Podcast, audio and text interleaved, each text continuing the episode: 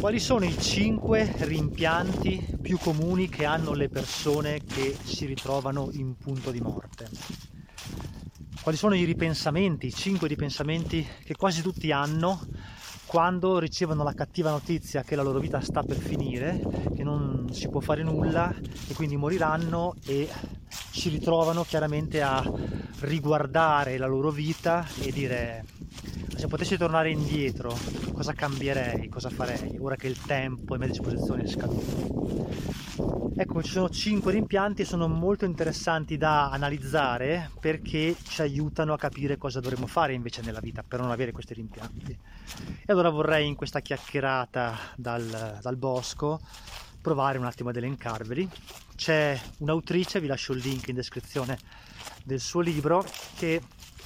ha raccolto questi cinque rimpianti più comuni perché ha lavorato per molto tempo alle cure palliative e quindi ha visto numerose persone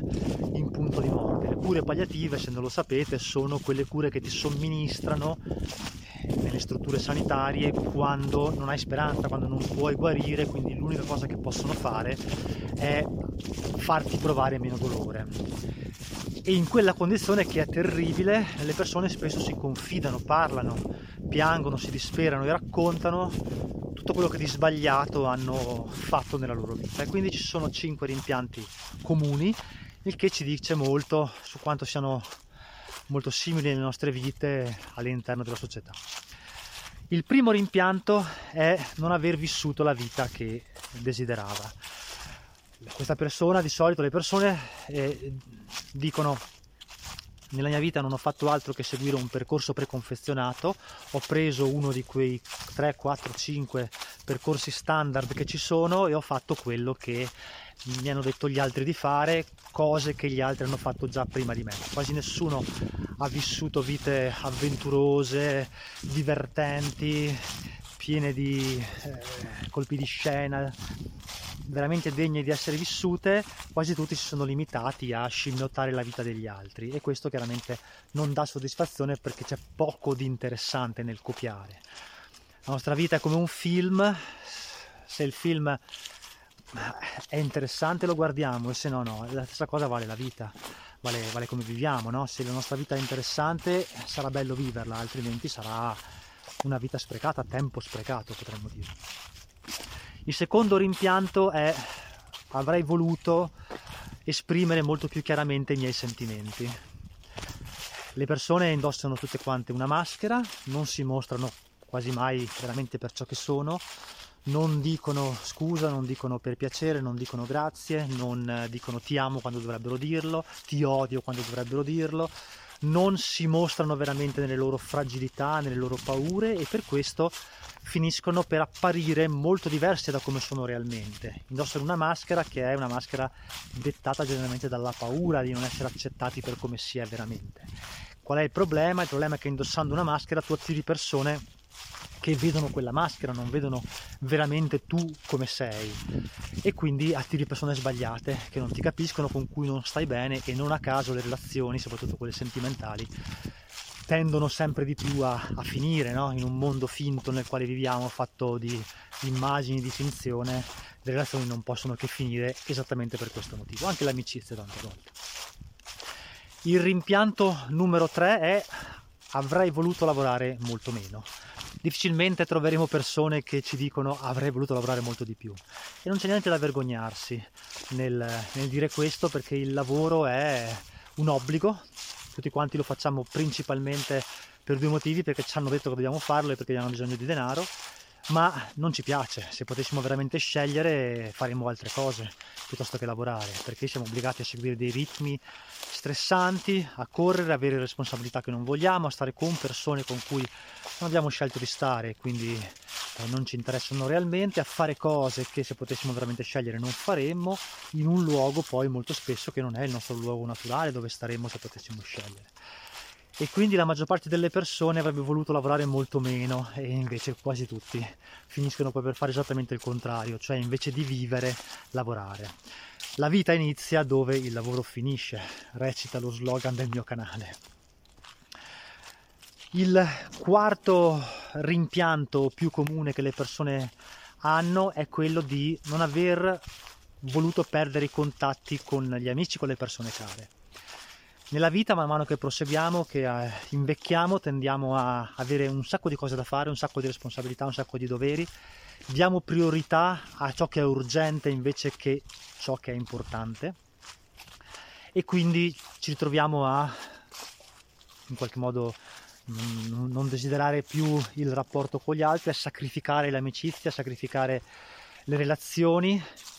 per invece quello che dobbiamo fare, che tipicamente è il nostro lavoro, le incombenze, pagare le bollette, eccetera. Poi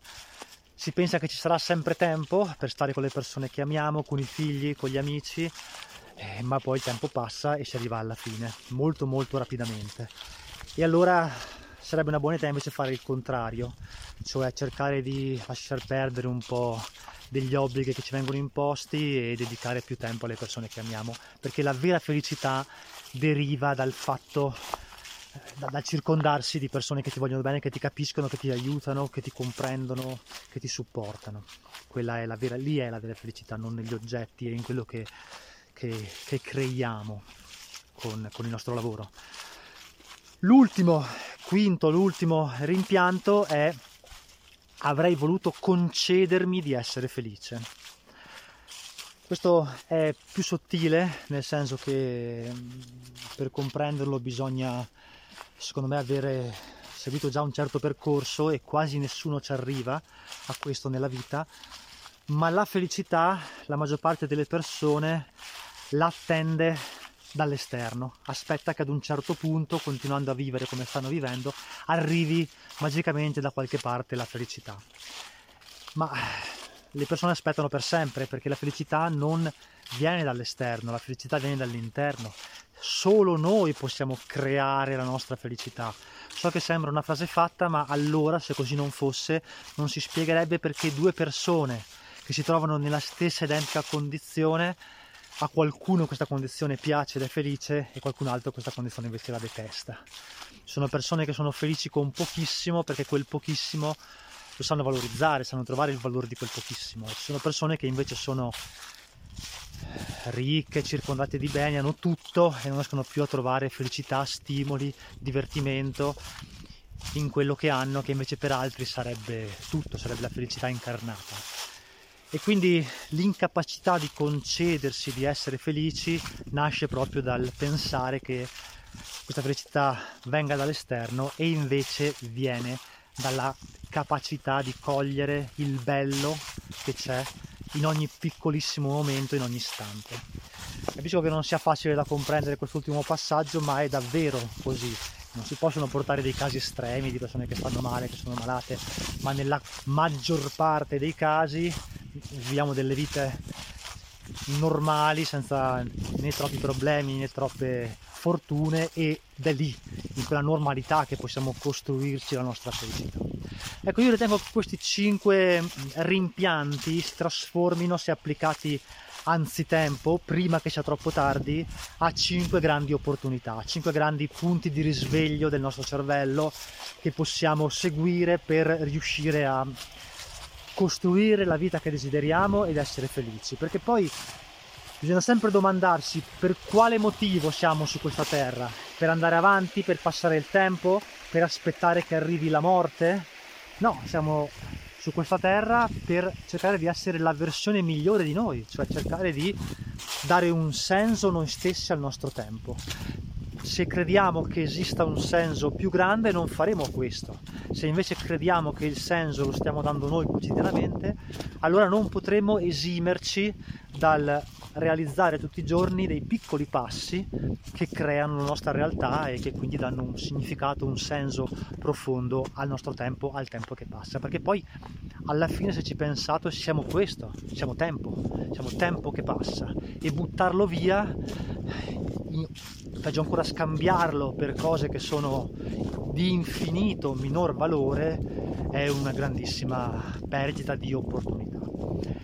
E allora cerchiamo di non arrivare anche noi su un punto di morte e avere questi stessi identici rimpianti perché sarebbe davvero un grandissimo spreco, soprattutto nel momento in cui questi concetti abbiamo avuto la fortuna, perché è una fortuna di averli appresi anzitempo, e quindi li possiamo applicare alla nostra vita, alla nostra quotidianità per costruirci l'esistenza migliore, la versione migliore di noi che con le nostre forze, con le nostre energie, con le nostre capacità, anche con i nostri limiti, non bisogna puntare alla perfezione, possiamo costruire.